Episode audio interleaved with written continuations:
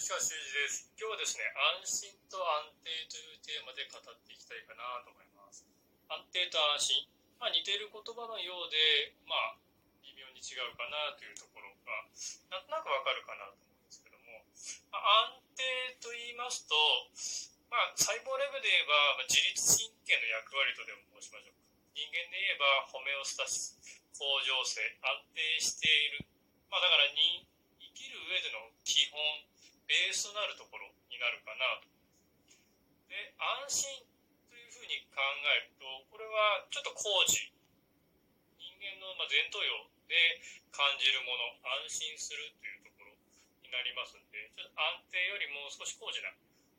とになるかな。で、安心という言葉からすると安心、心という言葉が入ってますので、まあ、心理面なのかな。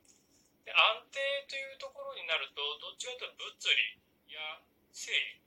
的な面が強いのかなというふうな特徴を感じます。で安定で安心ですね安定をするっていうのは結構皆さん一般患者さんとかも勘違いしてる人もいるんですけども安定を固定と勘違いしてる人もいると思うんですで安定するっていうのはイコール安心なのかって言われるとうんちょっと今日考えてみるとそうではないのかな。まあ、人間の社会ですと、まあ、安定することが安心につながるかもしれない。その側面はあるとは思うんですけどもこと動物周りがほぼ敵という状態でいると安定というのは必ずしも安心にはつながらない。いつ敵に襲われるかわからないのでむしろ安定よりも不安定。あちこちに移動していたりとか天敵のいないところに行ったりとかする方がむしろ安心は得られるんじゃないかな、まあ、そんなところから魚からカエルに進化したりというこの抜群の人たちが出てきて、まあ、こっちの方がいいんじゃないか。海よりも水よりも陸の方がいいんじゃないか。陸で行き来するよりも完全に陸の遠くに行った方がいいんじゃないかっていうふうにごく少数の人たちがこれは安心を求めて進化していった。しかもそれは少数少数。少数で今頂点だって人間というふうになってる。で人間の場合は周り敵がいないというような状況になってしまったので、ちょっと安定と安心というのを混同しやすくなっているのかなというふうにすら思います。ただし、安定を求めてしまうと、人間はおそらく成長はしないのではないか。つまり自分のコンフォートゾーンにいること、まあ、楽というところが分かりやすいんですかね。もう何も、どっちかというと、性のストレスを受けるところ、も楽だなと、特に何も考えずに過ごせるな。あるいは一つの五感の一つに特化して、まあ、いい匂いだなそういうところにいることが安定にはつながるとは思うんですけども安定した瞬間におそらくその成長は一度ストップすると思うそこから、まあ、楽からより楽を求めてそれはより楽を求めるためには自分の comfort zone よりもギリギリもしくは一歩踏み出した learning zone に入るしかないですね。その learning zone に入るために必要なことが、まあ、楽しさであり、安心感を求めてそこに突っ込んでいくっていうことになるのかな。なんか安心というと、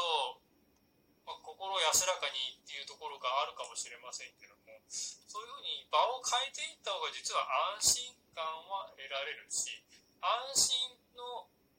反対は多分危険というふうになるかなと。れを行き来することができる。まあ、例えば家の中は安心する場所であったり、まあ、外は危険というところの、まあ、陰陽の関係が常に存在していて安心できる場所だけでも多分その人は何も成長しないでしょうし危険なところにいれば危険命守ることが最優先なのでそこでその人間的成長とか言ってる暇はないと命を守るというのが多分危険なところでの第一義的な目的になると思いますので安心プラス危険安心プラスちょっと自分にとってはストレスになる場所というところのこの行き来ができることっていうのが一つ大事になってくるのかなと思います。安心を求めて自分のコンフォートゾーンを広げていくいかにそのコンフォートゾーンを広げるか。でコンフォートゾーンを広げるためにはコンフォートゾーンの中にいる安定では多分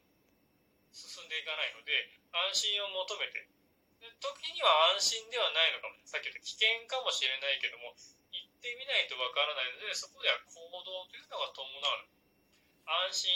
を求めるんですけども危険である。失敗とかもあるかもしれない負のストレスを感じるところ。だけどその負のストレスを感じるところまでいかなければおそらくラーニングゾーンとコンフォートゾーンの切れ目には進めないと思うのでそれを感じた時にはチャンスと思って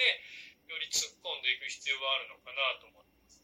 まあ、そんな風にして安定よりも安心を求める。で安心を求めるっていうのもなんか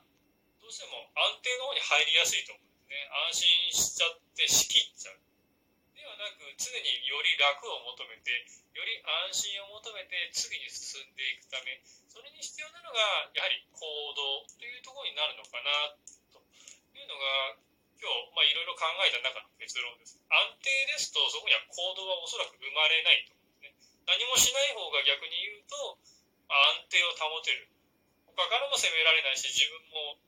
ミスはしないのでそこにいる方がまあ楽。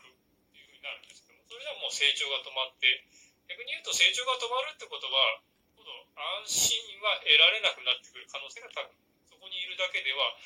時代の流れにまあ、逆行というかもう時代遅れになってしまって結局はうまくいかないということにもなりかねないので、常に安心を求めて行動し続けていくということが、まあ、抜群と言われる人になる。まあ、そこにその、そこまでなる必要もないとは思うんですけども、より楽しい生活とか、より自分の目的を達成する、より楽しい生き方をするためには求められるのかなというふうに、まあ、今日いろいろと安心とか安定とか、まあ、フラクタルとか時とか、楽、楽しいというところをいろいろ考えた中で、今ちょっと